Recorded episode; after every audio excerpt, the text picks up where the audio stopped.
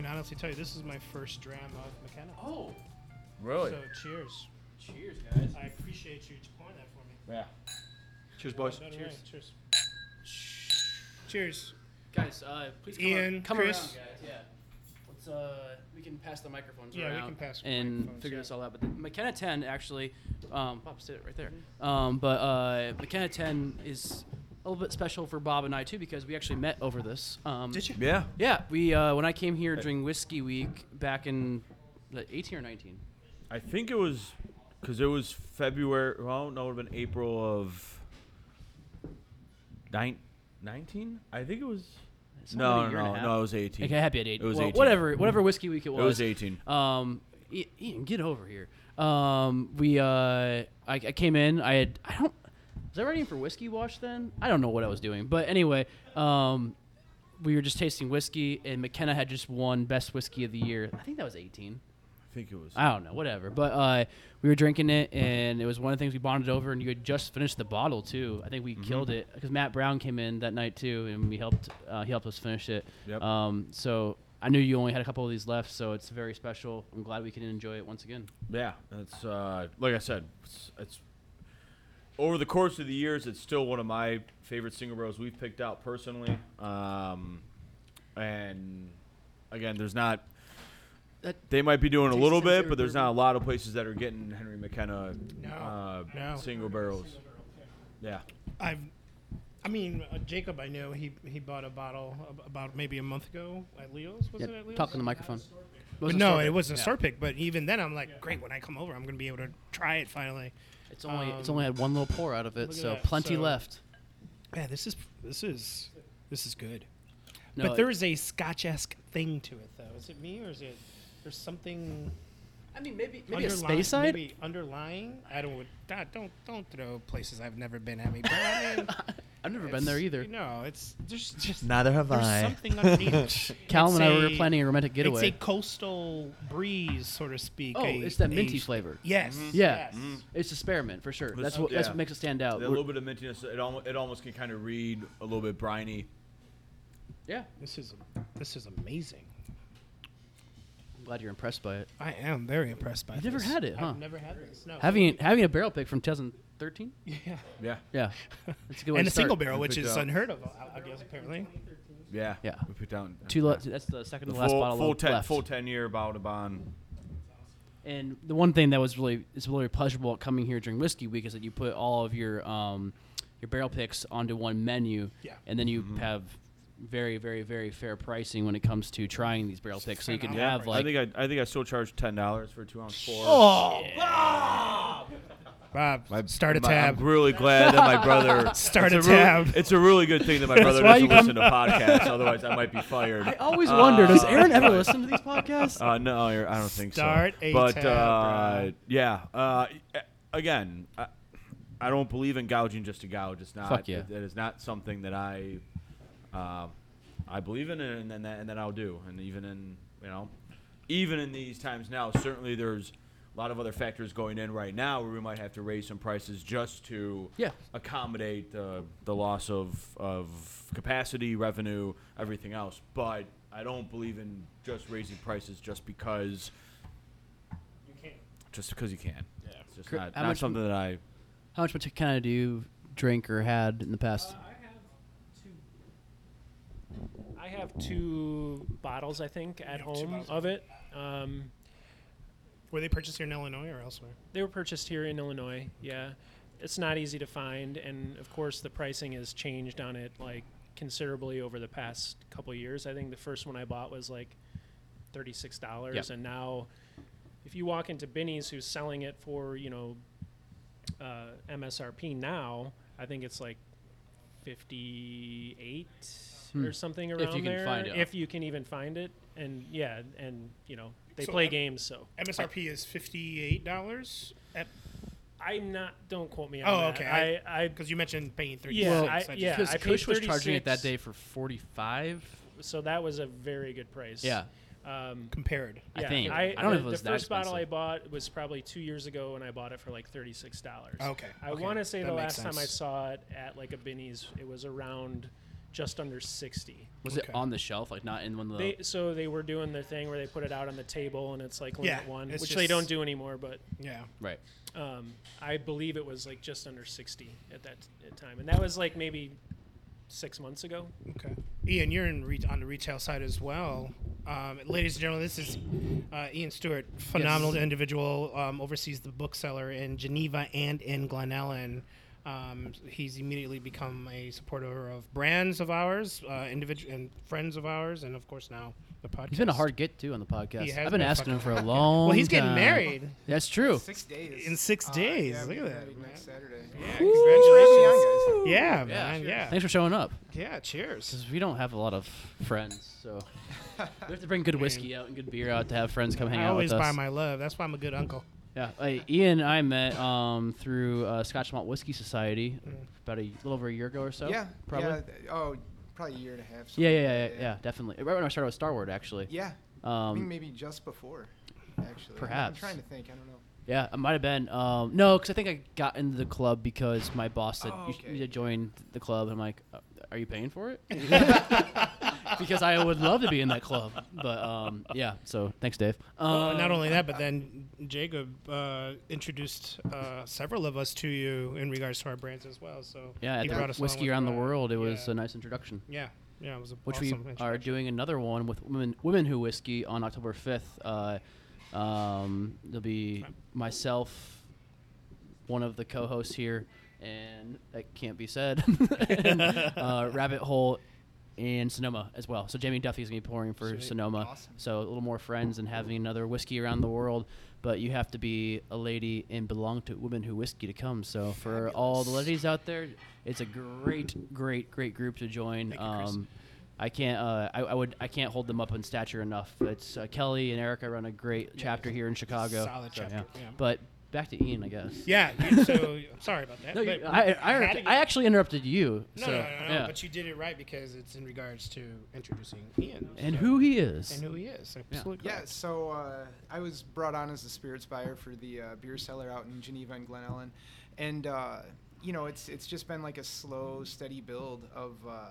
Trying to get integrity brands in that tell a story and put out good juice. I mean that's Dave Hawley, the owner's been great about letting me be a big time gatekeeper and make sure that only the brands that are.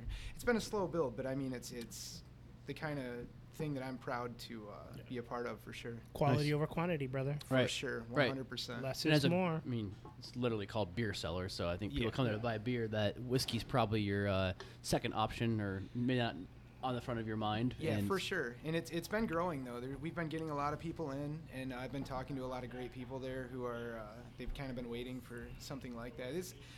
There's some great places out there in the far western burbs, and. Now they have an off-premise place to go to. I mean, there's a lot of great on-premise. That's true. It's very true. Hey, so in regard when you buy, we were talking about the price of McKenna that Chris was talking about. Like 3 years ago it was so much.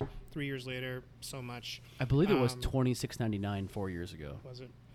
No. I mean, it's just, how do you as buying for a beer store for primarily, how do you measure like what will beer buyers spend? Because right now the average cost of a 4-pack of 16-ounce beers is $14, $15 on average? Probably. Yeah. It's I think right now the hardest part is just figuring out what the beer buyers like. I mean and then try and educate them based on that into what they will like in the future, I mean, it's just a lot of curious people, and that's what's great about that place is, it just breeds curiosity. So whiskey is not a far cry, from beer, and it's just another step. Yeah, just another step from there. Well, I also love your proximity to where people come from already having drinks, beers, food, and they can just walk. Not even 3 minutes from downtown Glen Ellyn. Yeah, I mean, Common Good, Niche. Yeah. These places are just right around the block from us at either location. I'm going to go buy some of this, Yeah. I love it. Yeah, it's been great, and I mean, the community's been super supportive of it. Getting more people in with spirits. I'm pretty excited about some you know, a couple of the Union Horse ones that we've talked about. So. Yeah. Oh, sorry. We're excited. I'm a rookie at this. You've been on a podcast. You've been on a podcast before. Yeah. Yeah. You do the Zooms too. Yeah. What was your gateway into whiskey? I whiskey's like just been ever present in my life. Just probably like everyone else, you know, I snuck some whiskey from Dad's cabinet, you know, when I was my dad wasn't a whiskey drinker, so it turned out it was the bottle my grandpa gave him when he and my mom got married. It was Beam, by the way. Oh, shit. Nice. All right. And it just sat there for years. I actually asked him a year ago, "Hey, do you still have that bottle?" Was it a decanter? No, it was just a 175, you nice. Know, of white label. But it was probably, you know, I don't even know that. I'll have to look harder at the year, and I'm like, "You still got that?" And my dad's like, "Oh yeah, you know, probably. I don't know. I've never drank it." It was literally at the level I left it at when I was probably like 15 years old. Yeah, so that's crazy. So now it's got a front and center place in my bar downstairs. So that's awesome. Beautiful. Yeah. What was the Beam you brought to Delilah's that one night? It was a. It was a decanter bottling. It was distilled in 60, Booker's first year as master distiller at Beam. That's right. Bottled in 69, I think. Yeah, I think that's right, yeah. But, yeah, it's fantastic. Was that the barrel that you shared with me? That was the one I brought on Wednesday. Oh, nice, yeah. Man. It's really good, huh? That was stellar. Solid. I think Jake nailed the tasting note the best on it. It's that candied almond. Mm. After you said that, that's all yes. I can taste now. But almonds. I was going to bring my 1988 presidential election Beam decanter that is in the shape of a donkey playing a drum. Cool. But I forgot. Jackass. So we can all drink that some other time. Episode 101. Go ahead. I was going to bring Samu into this conversation because I can't help but stop thinking about how you came into the Beer Cellar and become their. Sorry. I talk with my hands. I'm Puerto Rican. No. Sorry. And. Just watch the wires. Sorry. And. You are playing to a palette that is beer forward, obviously, which is why I asked someone earlier. I was like, man, why are you not selling whiskey along with beer? Maybe not a shit ton of spirit or whiskey or beer or spirits in general. But I think if you come with a package, say, hey, we got these things in this, you know, call it category, if it's a port or whatever, that fucking or what Jake loves, the Boilermaker type. Well, I tried initially before Ian even got there. That was my selling point into there. That's how Twofold got there. Okay. Yeah. Oh well, fuck me. It's I love a very relevant question. I mean, seriously. Yeah, right. Certainly. And I think it's becoming easier as beer is entering a more premium space, and that's one of the other things that I think facilitates the transfer of beer consumers to be whiskey consumers. So you mentioned. 4-pack, 16-ounce cans, $15. Hopefully not too many are of the mainstay beers are in that position at this point, but there are so many of these hazy IPAs, barrel-aged offerings, all these different things that people are releasing that are even more than that, where it's at the point where some of the most popular beers are at least 14. And at that point, if you're spending that on something that you'll have in a night maybe with a friend, the notion of spending $50 on a single bottle of spirits is not very much.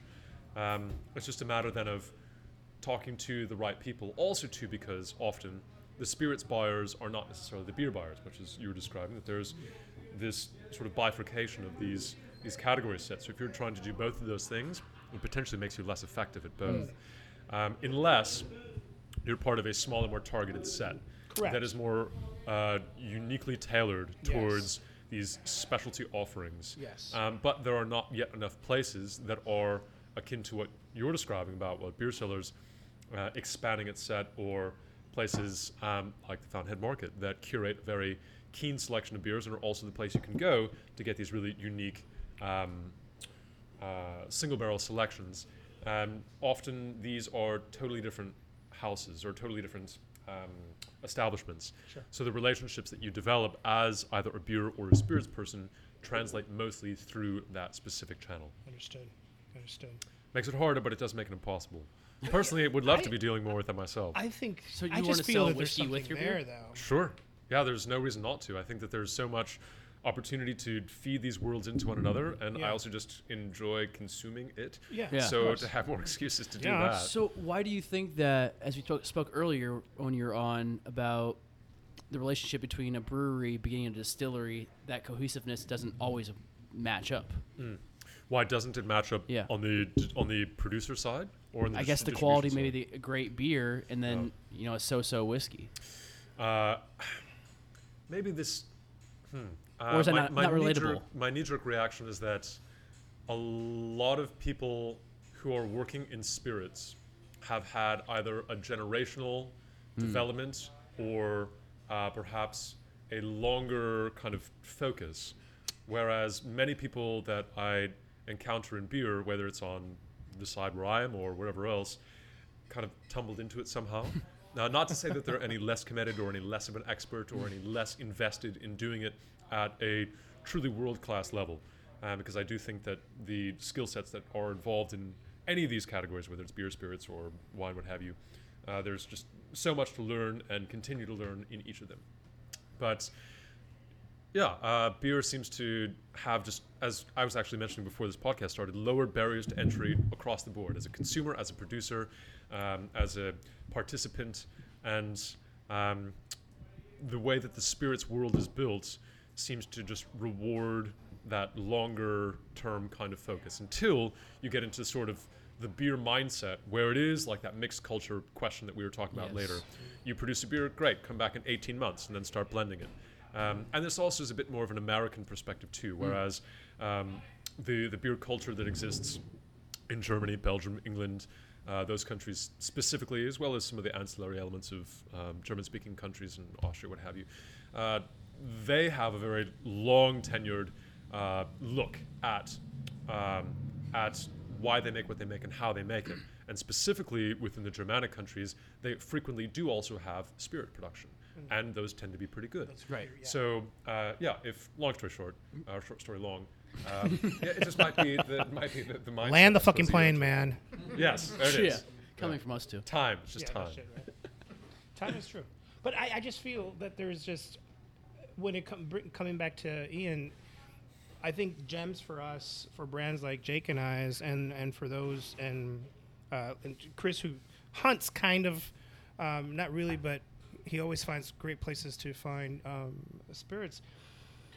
I think the method that they go about in educating their clientele is what's key.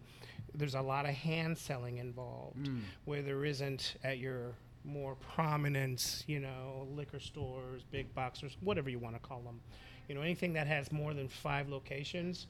You're lucky if you get this. You get sold something by the same guy twice, and a 3-month period. Or anyone doesn't come just in a casual manner as they walk by you. Can I help you with anything? But see, and that's the thing, because I remember Ian. I mean, not to put you on the spot. One of the things that he literally said was like, "Hey, if you can come out to Glen Ellyn before I bring on your product, which I'm already committed to, the best way for me to hand sell it is for me to truly buy, and we can talk about it." Because hand selling is key, for us as brands of that nature. Well, thanks for the invite, by the way. You're welcome. Sorry. Did you not get my message? No, I missed it. Sorry. Smoke fire. Yeah, especially, and again, my mind is further out west, where there isn't as deep of a whiskey culture, really. It's a hand sell place. I mean, I need to put these things in people's hands, otherwise they're just going to keep defaulting to the same things. And there are some groups out there, some folks who are kind of gathering together, and it's becoming more of a thing, I think, than it was a few years ago. But yeah, hand sell is key. I mean, I'm not there. I'm not even there as much as I'd like to be, but man, when you can go and just put a new bourbon or rye or scotch or whatever in someone's hand, and have them come back the next time and say, "Oh my God, I've never had anything like that. That was amazing." I mean, it's just so awesome. It's such a cool feeling. What if their default pick is a good one, though? But it's the same default. I 100% think that some of the most available whiskeys are also just amazing. I mean, that's true. It's a very good point. Yeah, we're talking the overproof, or we're talking the rye for cocktails, and the first thing that came to my mind was Rittenhouse. Right. Yeah. Everyone does. Yeah, I was gonna say that. Price point, availability, all the rest of it. If you do a Pinhook rye Sazerac, how expensive is that going to be? Right. Because what's the what was the rye that was inside the Blue Label, a Pinhook? That's the right here. Okay, I had that at a bar when it first came out. It's one of the few bars I've seen it at too, just because of recent situations that happened, COVID, and they charged me $19 for a pour of it. Jesus, and it's a quarter of the cost. At most, right. Right. 40, 50, right. Yeah. I don't mean to diminish the point of putting something new in somebody else's hands, because so often the default is not great, and even if your default is great, I think one of the things that we're all in this for is experiencing something new, learning. Right. And if you can be that educator, then so much the better. But I guess the question is, if somebody does have that great default, something that you respect, that's of quality, or it's also, even if you don't like it, just really expensive and is sort of bringing in money to the establishment, how do you then balance how frequently you do want to try to push them towards something new? So I think there's a great point in there about liquor stores and about we lost our light. About us in general, it's as educators and whatever it might be. I think that oftentimes as people on this side of the industry, it's so easy to get bogged down in the minority, right? So say you own a liquor store.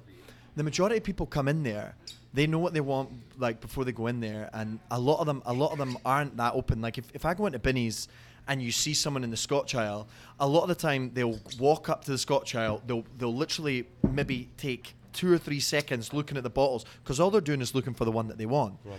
However, when it does come, if that person's default, the reason that they're buying Scotch and the reason that they're buying what they're buying is comfort and it's brand loyalty and they know what they're getting, they've drank it for, because Jake and I were talking about this last night.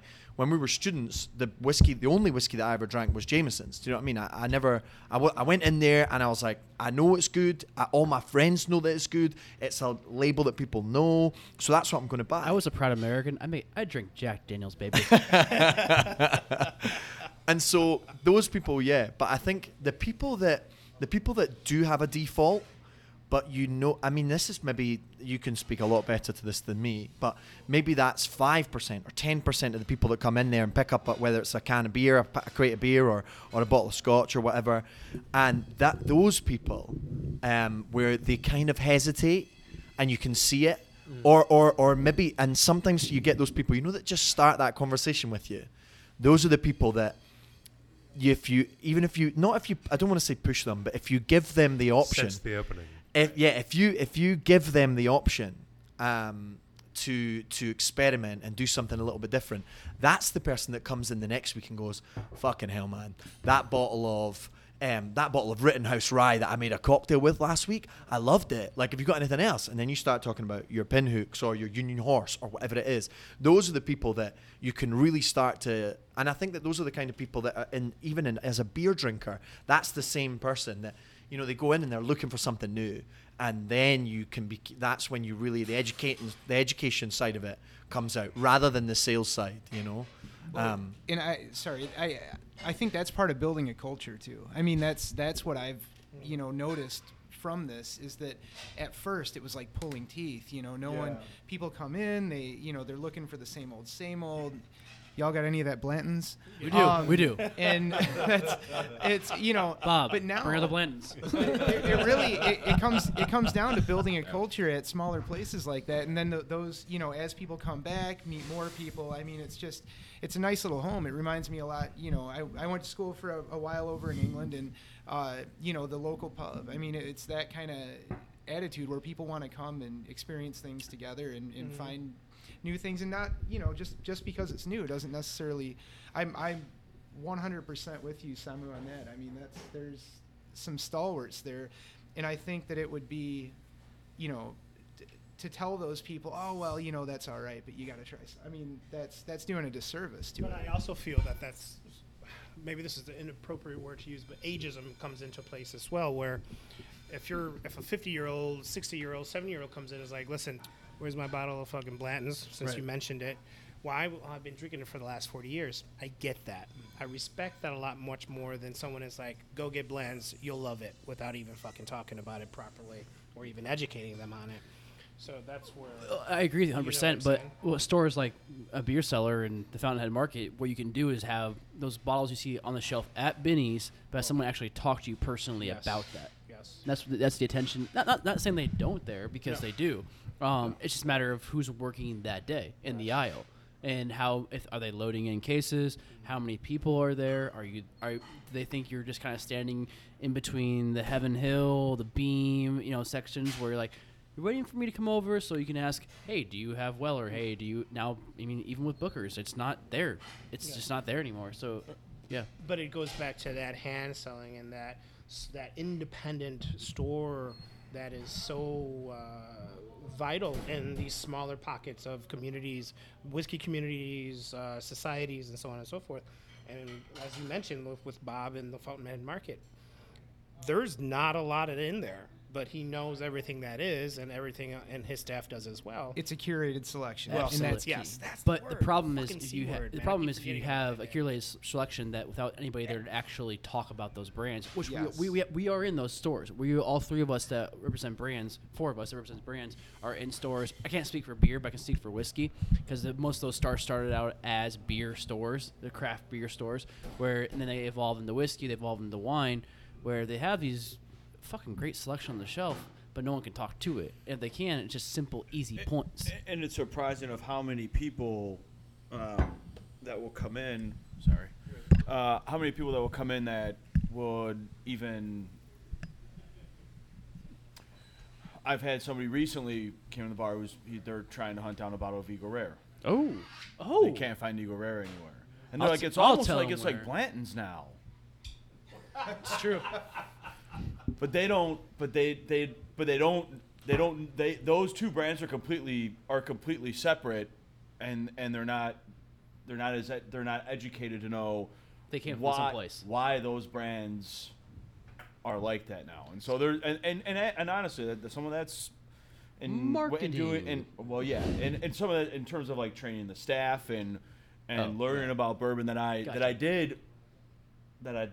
do love is just learning about the distilleries themselves and we talked about in episode 99 of the podcast. And yes, we did talk about that. So it's kind of going back to that. But anyways, it's just you're a great point. Like, there's a lot of people that do. They come and ask you for a brand a lot of times because they can't find it. They hear assholes like us talking about it on the internet. God damn it! Well, I think there's really something to be said as well that now.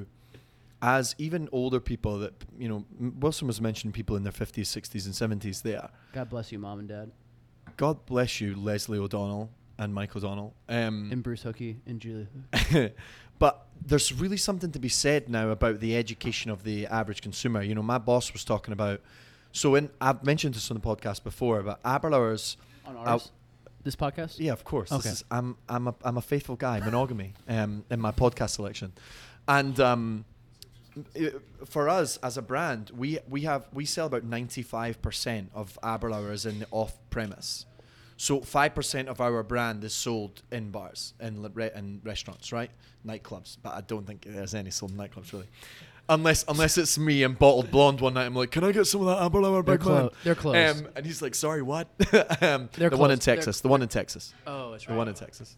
Yeah, which I've never been to, but we're going to go and we're going to all order Aberlour. All right, like road trip to Texas. And so, but what's happening? Like he worked for Balvenie for a long time. And a lot of the people that are in Scotch, they used to talk about how for a while, the smaller brands in Scotch were like 99.5% in the off-premise, Mm-hmm. But now, and this is something that I think is really starting to happen in bourbon. Obviously, for all of us, we've always been in the industry, so we've always thought it's this way because we're around it and we're surrounded by it. It's top of mind all the time. But as people get more clued in with things like Instagram, like my mum and dad use Instagram now, and 2 years ago they had no idea what it did. And now they're starting to learn about the things that they like, the products that they like, right? Now, that's the same thing for a bourbon drinker. A bourbon drinker, like people that we saw on the live tonight, Bourbon Librarian, Just Add Whiskey, all of these guys with the with the reckoning of the internet, they're going to get more and more and more educated. And I think, like you say, and this is why that point that you made about culture, I think, is so important, about giving people the freedom to come to a bar and be like, do you know what? Yeah, I am going to experiment. Or go or be in an off-premise and be like, do you know what? I've been ordering, I've been buying bullet bourbon for 30 years, you know? And I do want to try something different. And that's the point where education of your staff, education of us, it just is so important to take advantage of that. Well, I think that like COVID has given us the opportunity where stores and retail shops and bars can put themselves online and come and say, we're going to educate you about it, instead of listening to people who are, not part of the industry or whatever it might be. It's like you can go online and have an educational class for 10 minutes on Instagram Live and talk about it. And say, hey, this is what we have in the shop. This is what's really good. This is what's local. This is what's a great buy for a bourbon. This is a great buy for a scotch. And actually educate people directly through the internet. Mm-hmm. Well, and I don't know if Bob's had the same sort of experience. He has not. When I think that in talking to customers, there's an intimidation factor with whiskey, where people just feel like it is. You know, they're almost being excluded. It's, they're almost afraid to ask questions because they think they're going to sound stupid. And I think that's just the most awful thing. Like, I hate it when I hear that because whiskey should be anything but exclusive. Like, it should bring people together. People should be comfortable to ask any questions. And that's, you know, part of the culture thing is to create a culture where people don't feel stupid when they ask, anything about whiskey. Nothing is terribly logical about whiskey, so I mean any question is fair game. Yeah, I mean it's purely subjective, obviously, but what I'm really curious to know is like we've been talking about how we educate from a brand perspective, from a retail perspective, from a on-premise perspective. How do individuals outside of that in their proper societies with one another, and Chris, I'm directing this more to you, how do you each of you educate one another in regards to, hey, I know you love this, check this. I mean, you do a good job with what you do on social media, but when you are one-to-ones, five-on-fives, or whatever the fuck, how do you guys educate each other? You know, how do you educate someone else that maybe you bump into the aisle at the store and so on and so forth? I think it's just basically through, for me personally, it's just through experience and what I've tasted. And so if someone, and this has actually happened to me at the liquor stores, I've been in the aisle browsing and someone will come up and they'll be like, well, what do you like? And I don't know why they're asking me, but then I start pointing them in, or I'll ask a question like, do you drink whiskey? And if you do, like, what do you like? And then I just try to make a connection to something that might be similar to what that person says. Okay. But kind of like what Ian was saying about people being, they feel like they're sort of shut out of whiskey because they're intimidated. I've had people so many times say to me, like, how do you come up with all these tasting notes, et cetera, and I feel like that, like, those types of things do turn people off when they hear like me say like, I taste this, I taste that. Yeah. But I tell them I'm seriously just saying what I taste. Mm-hmm. I am not like trying to be like, I'm not trying to pull these crazy, notes that are like sweet buttered this and that. Like I'm referencing things from my taste memory. And mostly for me, it's candy. Yeah. And so, like, a lot of my notes go back to that. But I do think that intimidates people. So I tell people, when you're tasting, just say what you taste. And that's what you taste. No one can tell you that you're not tasting that or smelling that. So just approach it that way. Mm. I'm smelling this. Exactly. That's a very relevant point, that people feel that there's a need to be turning this microphone around here. There we go. Yeah. All right. Sweet spot. But there's got it. All right. Yeah. Cardio. Huh. Hello. You see that? Yeah. All right. Check. That there's a need to be education. Correct in everything that they say, whether it's intimidation factor about asking questions because they don't want to sound stupid or because they don't want to say that they're tasting something that they're not supposed to be tasting, it then behooves all of us to be not only educators but inviters into that space. And one of the things that I try to do is emphasize the point that where free association is a relevant guide, and you can use that as a way to teach yourself, but also then other people. Since you said Vegemite, and you said Marmite, Vegemite, you said Vegemite, and these key into similar ideas, and then as the palate can then be educated through both what you're tasting, but also then how you're saying it. Right. It's two different elements about how your tongue is supposed to work, what it tastes and then actually what it articulates. For me, when I got into the whiskey business, if you like, 4 years ago, when I started this job, right?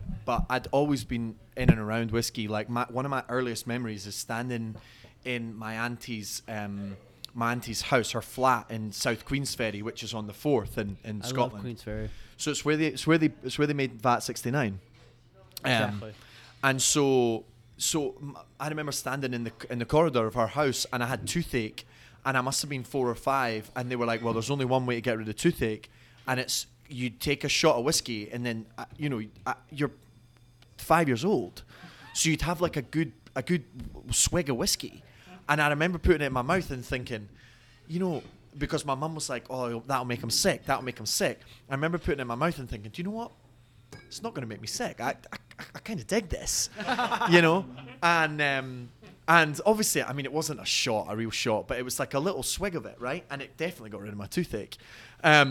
But one thing that I like to say to people is, rather than, because this often happens, I think the tasting thing is so big and people get so lost in it, and they look at the tasting notes and they think, oh my God, so that has lavender in it, or it has XYZ in it, or that's the flavor that I'm going to get. No. I like, when I'm doing my tastings, I like to just talk about two things at a time or three things at a time. Is this creamy? Is it sweet? Is it citrusy? Does it taste like maybe like an orchard fruit, like a green pear or a green apple, or maybe it's like a lime or a lemon? Is it that kind of, or is it tart? And talk through the kind of basics of it, and then from there start to delve deeper, because you're totally right. Once you do that, once you say, is this sweet? And someone says it is sweet. And you say, okay, well, is it like a candy sweet, or and once you start to go, or is it like a creamy sweet? Once people start to go down those roads, it's almost like a top-down method, right? And once they start to go into that, then you can see people's kind of knowledge starting to say, oh, actually, I get banana or pineapple, and you're like, well, there you go, that's what we get, And obviously, like for us, we know what is banana. I think it's amylbutyrate or something, right? Is the And smokiness is phenolic acid. Isoamyl acetate. Yeah. Sorry, that's why I'm looking at you, Samu. Amylbutyrate's pineapple. Then, anyway, whatever. The yeast strain produces that. So there are obviously like chemicals behind all that, and that interaction you're having with people and saying that it's so lost on the internet when you're doing it over Zoom. That's so true. It's so hard to say, like, what are you tasting, because there's a delay response, because people are a little apprehensive to actual talk when they're in a Zoom cast or whatever you would call it with 20 people, and like, do I talk now? Do I wait? Am I muted? Am I not muted? And it's so lost upon us as ambassadors of whiskey. Well, this was something like you guys absolutely, nailed all of that, because tasting notes are such a scourge to me. That's why we're doing 100 episodes, baby! I mean, so many people, when they see those tasting notes, they're just like, all right, I'm out. Like, right. I've got caramel, I've got a little bit of vanilla. Guy comes in, he's like, what I got to do to get drunk round here? And you're like, come on, man, just buy the bottle of Smirnoff, you'll be fine. Alan Clark is going to deport you now for that. No, but I've been doing a whiskey Zoom since quarantine started, basically, with just some of my friends around the world, and they were all whiskey novices, and that was the biggest barrier to get over was, what do you taste? Well, I don't know what I taste. I don't know what I taste. I don't taste enough whiskey. No, but you taste food. You've tasted food your whole life. What do you taste? I mean, what's it remind you of?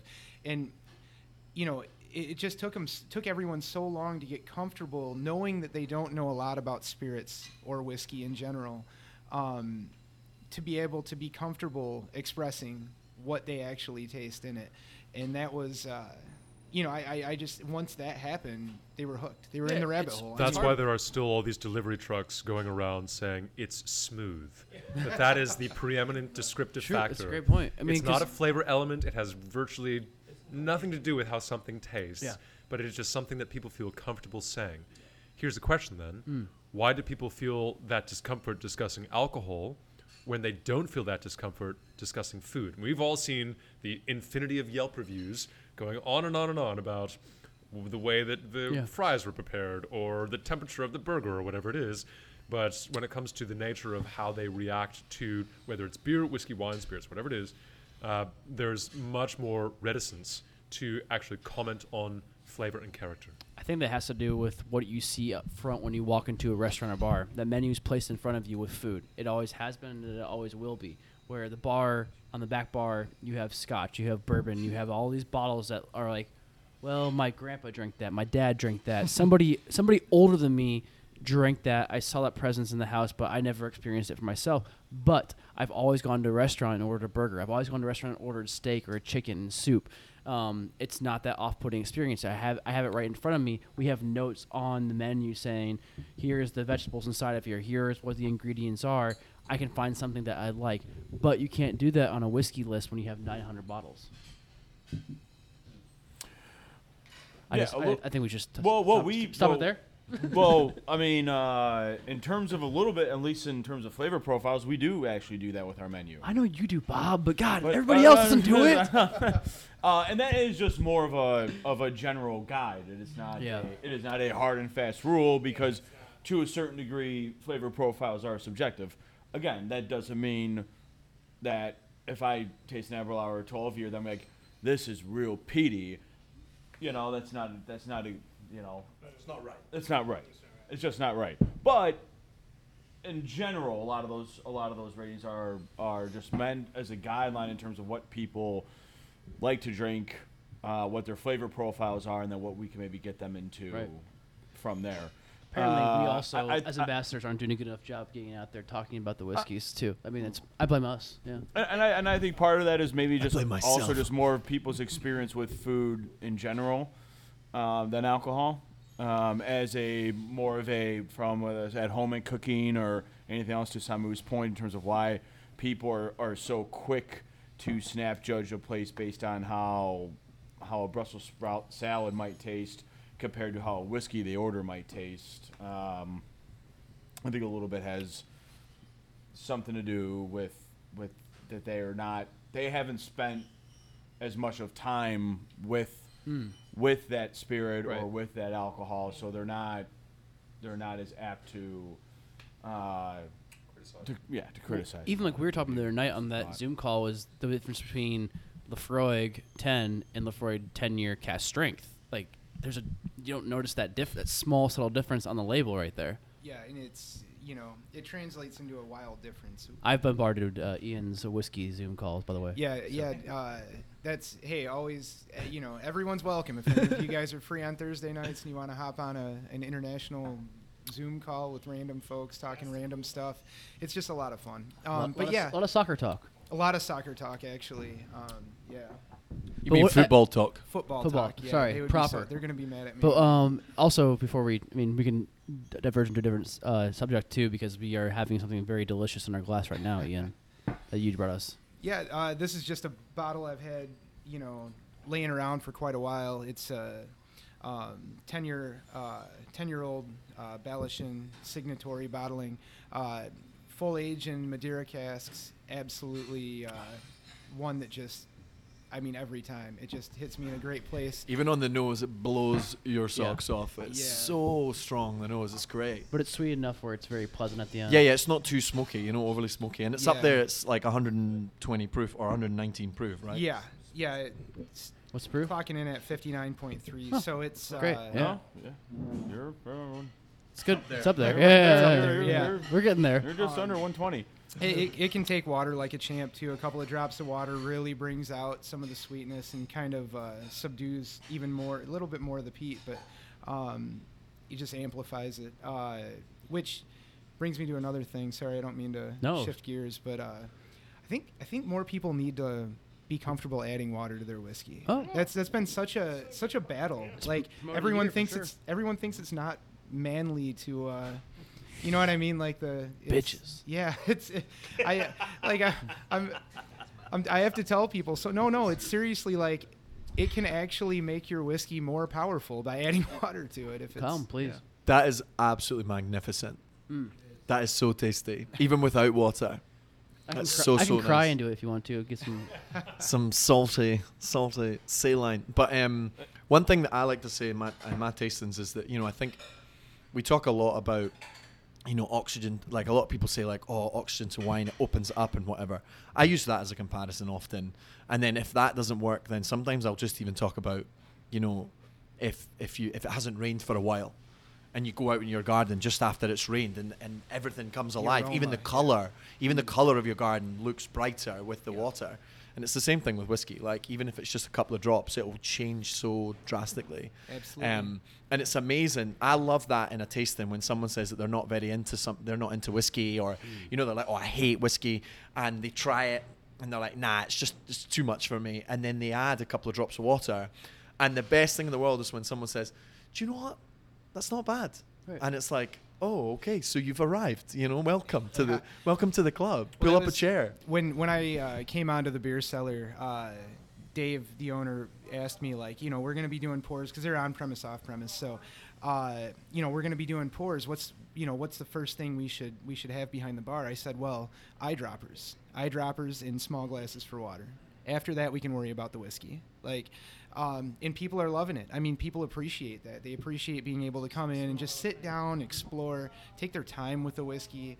I can't stress the importance of that enough. One of the best things that are lessons or in tastings and things that I learned when I was, you know, too, is just like talking about whiskey with a group and a staff and what's the right way to drink whiskey. And it's however you want to. Right. At the end of the day. Absolutely. Again, Absolutely. If you ask my opinion on how would I drink a 30-year-old scotch? Should I mix it with Diet Coke? I would say I wouldn't. Right. No. Here's makes me feel one glass. But if you're buying Coke, it, another glass. If you're paying your money, yeah, very true. You drink it however the fuck you want. Well, doesn't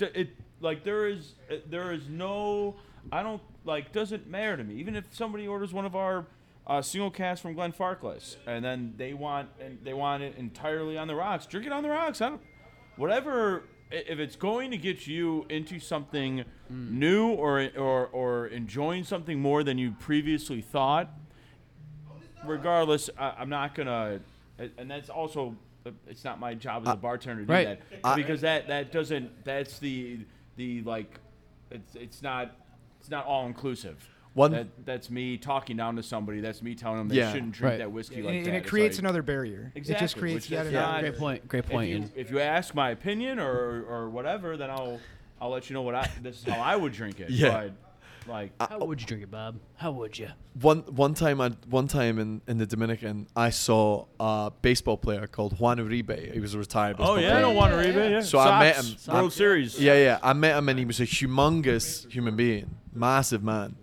And he was at a nightclub in a place called San Cristobal, which is just St. Christopher. Love that. And we were doing this event, and this guy is talking about how much he really appreciates whiskey and like how much he loves whiskey.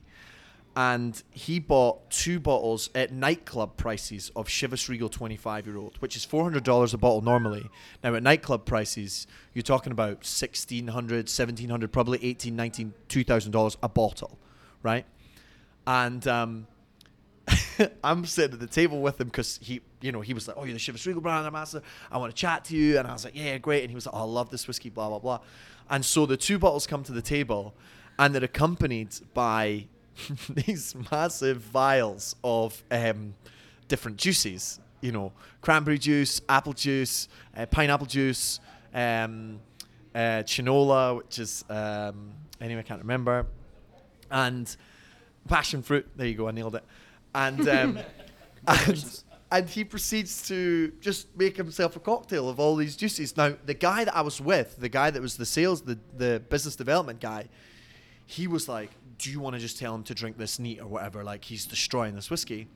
And I was like, and I looked at him and I was like, mate, this guy's just spent $4,000 on 2 bottles of our whiskey. He can drink it however the fuck he wants. Do not open your damn mouth. And if he offers you some of that, you'll drink it and you'll like it. You know, like, I don't care. I don't care if he's drinking it. So, you know, that, and that was one of my first experiences in the DR. And it was in that moment I was just like, do you know what? Like, I don't really care. Like, if someone wants to drink it like that, I don't care. That's not how I would do it, but if someone wants to do that, be my guest. Yeah, welcome to the island, right? Yeah. But so that actually raises, that's a great story. Thank you for sharing. It does raise an interesting point, though. So we're talking about, again, back to the rye piece about cocktails. Is there a threshold at which you just become uncomfortable using a specific spirit in a cocktail? And think about what you were saying about the notion of dilution and how people are uncomfortable with that. They might not want to put water in their whiskey, but they might feel comfortable ordering it in an old-fashioned. So why is that much different? Is it because they're not diluting it, rather fortifying it? Or what creates that differentiation of acceptance? Right. And why do different spirits then also have that different level of acceptance? We don't really hear people talk about, well, yeah, this Akvavits, I'm going to water that down. But bourbon and then, or certain things that you lush, whether it's absinthe or ouzo, what have you. Why is there that piece with brown spirits, it seems, more often than not? Well, I think it's remnants from the old guard. Definitely. Like, it's just been such a masculine drink for so long. Yeah. I just think that, you know, and a lot of stuff is changing and dying out. I think that's one of the things that's lingering more than, you know. Is it specifically a masculine thing, or is it a certain cultural thing? Because Uribe, for instance, put juice. If you were to suggest not only putting water, but literally just juice into a $1,000 bottle of liquor, one could argue that that's pretty much a power play right there. I'd argue that people would be more comfortable adding juice to it than water. Why? I don't know. That's where I'm at. I personally think it's the old guard mentality, and I don't know how juice is different, but I think that water, there's a stigma there. Well, I don't know where it comes from. But as somebody who doesn't drink water, I support that notion. Right. You don't. That's true. But I do appreciate the way in which the flavors can be opened. So in the context of whiskey, I'll back you on that. Well, yeah, I think what Callum and I are talking... It's a very valid point. Callum and I were talking last night about linguistics and how certain accents are developed about the people who are around you. In America, we don't add water to our bourbons and our rye, but we've been taught somewhere along the way to add water to our scotches, and that continues there, even though a water can open up. And then, like, you take my brand, for example, you can put a water inside of our single malt and open it up, especially with a Nova, where it's 100% single malt, because it's made and produced the same style, what happens in Scotland and kind of in Ireland, but it's just only made with different ingredients and it's aged differently, but it can still open up that way. Does it maybe have something to do with cocktails, in that bourbon would frequently be used in things like old fashions, which by virtue of ice will dilute?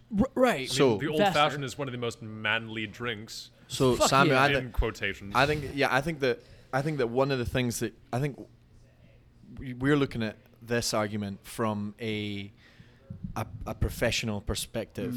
I think at the end of the and this is something that I think often blinds me, and I'm trying my best to get better at it, is to put myself in, and not just not Aberlour's consumer shoes, or not Union Horse's consumer shoes, because these people they're like their bourbon or they like their scotch, but putting myself in Joe Bloggs, the guy that turns up to the bar and he doesn't give a shit about what's going on, as long as it tastes good, whatever. Right. But I think the thing with scotch, with bourbon, with rye, that it was never really, I mean, it was about flavor, but it wasn't as much about flavor as other things were. It wasn't as much about flavor as like a Sex on the Beach or a Cosmopolitan was, which was super sweet.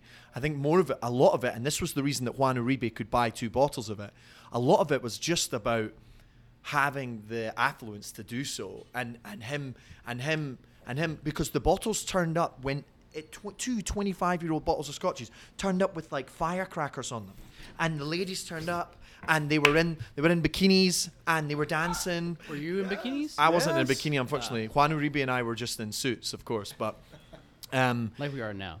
Yes, of course, like we are now. We're suited up now. We changed between the Instagram live going off, but And I think that I definitely have a tendency to do that. I have a tendency to look at it like from a flavour perspective and from like and I always do the okay, what's the mash bill and all this kind of perspective. Whereas I think a lot of it comes from what is the culture around what I'm doing, you know. And I think Scotch has definitely had that idea that once you can buy a bottle of Scotch, then it's not just, you're not just drinking Scotch, you know what I mean? It's the scotch and the racks thing, like it's right. The Mad Men thing. It's a status symbol. Yes. And funnily enough, when you started talking about beer earlier on and beer's kind of introduction to the world of, you know, once beer gets a little bit more complicated or not even complicated, but once people get more educated about it and they get into different types of beer, we might be able to move them into whiskey.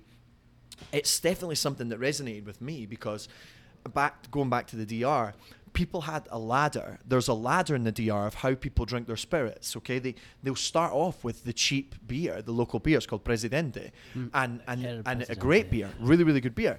And they'll start off with that, and then icebergs all day. Right. And then they'll go up to like cheaper rum, like a Brugal or like a Ron Barceló, And then after that, they'll maybe go into another kind of higher end rum, like a Zacapa or something like that, which are all rums that we all know of, but, you know, we wouldn't really consider. And then once they get to like 35 and they're making some money and they have their own house and stuff, that's when they'll start drinking Scotch. And it's not because of the way, it's not because they like the flavor. It's because they can buy it now. Right. It's because they can finally do it. And in the DR, for example, people spend 2 weeks' salary on buying a bottle of Scotch at a nightclub, not because of how it tastes or because everyone is going to like it, but because of the status that it brings, you know. And I think that that's something that, whether that comes from the old guard, I don't know if that's going to continue, because I definitely meet people now that think of Scotch in that way. But I think that that's something that we have a job to do as educators, to say, listen, it doesn't really matter. Like if a bottle of Dalmore 45-year-old that just won 99 points at the IWSC, and it's $12,500 a bottle. Mm-hmm. If you don't like that as much as you like a Rittenhouse Rye or an Aberlour 16 or whatever we've been tasting tonight, that's fine. You don't need to pretend that these expensive stuffs are great. Like, just because Ferrari makes the most expensive car doesn't mean that you're going to like driving it the most. You can't even get your golf clubs in the back, you know. So no, I mean, like, it goes back to what we were talking about earlier in the podcast, is that we have we've grown up. We aren't going and reaching for that Jameson, that Jack Daniels right away. I drank Jameson Black Barrel, so a little more prestige. But yes, it was $38.99. But it goes to show you that you grow. You will probably grow in taste as you grow in age. But you also don't see the ambassadors out there, which you saw 10 years ago, in every aisle. Well, not now in this COVID world of ours, but pre-COVID, where every weekend you walk in the Binny's, every hour, every Saturday, there's someone in that whiskey aisle tasting whiskey. And it could be a craft brand, it could be a legacy brand, whatever it may be. It's somebody different to try to get you to get that liquid to lips. Who are you waving at? Oh, there we go. Hey, Chris. But yeah, it's I think it's a lot of the education, and we come back to that every single time about how there's more education out there, not just from our point of view as a brand ambassador, but also as buyers and distributors and people who own bars and liquor stores. Prime Minister Tony Blair in the UK right now. Back in 2004, 2005, they asked him what his three keys were for making the Labour government successful in the United Kingdom, and he said education, education, education. And I come back to that all the time, because I'm like, there's a lot of truth in that, you know. I think people like us, like brand ambassadors or even liquor store owners or bar owners or whatever it is, people forget that, yes, while we are there ultimately to sell more product, I personally pride myself on the number one thing being, I'm here as an educator full time. Like, I believe that's something that will eventually, whether it might not sell whiskey right now today with someone, but I believe that five years down the line, if someone finds a passion for it, then it'll play dividends. And after a tasting, after an event, after a night hanging out at the bar, the one thing you remember the most, that longest conversation you had. Yeah. And I think it's a good place to stop, guys. Yeah. Education. Yeah. Yeah, we're approaching 2 hours. But it's been a great night, and we can also go over and kind of heckle Chris as he does Sunday Night Fights over Whistlepig Piggyback and Knob Creek Rye. Yeah, it's 6-year-old rye. Is that what you said? We didn't know that. The no, Knob's no age statement. No age statement. Yeah. Yeah, Knob's no age statement. Piggyback is 6 years. That's yes. What. Yeah. Yeah. Yep. Yeah. Well, hey, it's been a great 100 episodes for everyone who's helped help us record, listen, and then provide great information and a space to actually record. Bob, thank you. Feel very grateful to be a part of it. Thank you for incorporating me into the experience, and look forward to seeing what all these conversations yield in the sessions to come. I hope so. I mean, I think that we're doing not. I don't think Wilson and I do anything special here. I think we're providing special conversation from special people, which helps grow the community in Chicago when it comes to spirits and beer and anything in industry related in whiskey. I think it's been fun. It has been phenomenal. It's been more than I thought it would be because, like I said, I just show up. So, but when I show up and I get to meet some people, I'm like, fuck me, man. I've been trying to get into seeing you for forever, and then here you are. You're willing to talk, right? Freely, and I think that's opened up amazing avenues for us to develop friendships, community. That obviously in our industry is huge. I come from a background of community, so it even plays even more dearly, yeah. And deeper for me. But to do with you, Jacob, if I could just profess, Jacob to me is my best friend. Jacob to me is one of those teachers that I've learned from day one, and one that I'm. If I don't know he's well, I'm not well in a sense. So, it's as a privilege, just as an honor. I do it for my friendship with you. I do it for the friendships we've developed, right? And I do it for the friendships that we've been able to help connect here within these last 99 and on this 100th episode. So to you, I love you. I thank you, and I can't express that more than that. And everyone that's been a part of the ride. And the people that we've enjoyed along the way. Well, thank you. I think also to the people that have reached out to be on our podcast over the internet through other outlets, not in person. It's not that we don't want to talk to you. But this whole podcast is about fostering conversation and developing that relationship across from one another. It's not about having voices conflicting over Wi-Fi. It's about seeing each other in person, having a glass together, which, as Ian said earlier, whiskey should bring everybody together. That was our whole intent behind this whole podcast, at least my intent. When I said, hey, Wilson, we're recording a podcast next Friday at Beguile. Be there. That was a year and a half ago, 99 episodes ago, and now we're here after 100 with the much needed help of Callum O'Donnell. Thank you. Bob, thank you for the summer. It's been great. It's been awesome. I was certain that after the first time you guys invited me, I would never be asked to come back again. I was 100% certain on that. So it's been great to hang out with you guys, and really, you guys do a great thing for the Chicago community, and it's been awesome to have different people on and to get different perspectives from other people in different lines of this industry and how we can all still manage this thing together. Right. It won't stop. It's been great. It won't stop. It's cold. Thank you guys. Samu and Ian, thanks for joining us tonight. Samu, thanks for all the past conversations. We'll be having much, much more, I feel like. And we always need education of beer and travels and audio. And diction. And diction. I'm sure diction. Elocution. And my hair will be growing out as long as yours soon, so I'll need the braided technology. Soon. It's getting there. But thanks to anybody who's ever listened to 1 minute of the conversations we've had over the last year and a half. It's appreciate that. When you look at, I don't look at our downloads that much, but when you see a little spike and increase that Callum was looking at last night, and he's like, hey, this. I've got a lot of engaging interaction positivity rates going on here. I'm like, sounds good, Bubby. But it's been a blast. I mean, all we want to do is tell the stories. We want to tell more stories, too.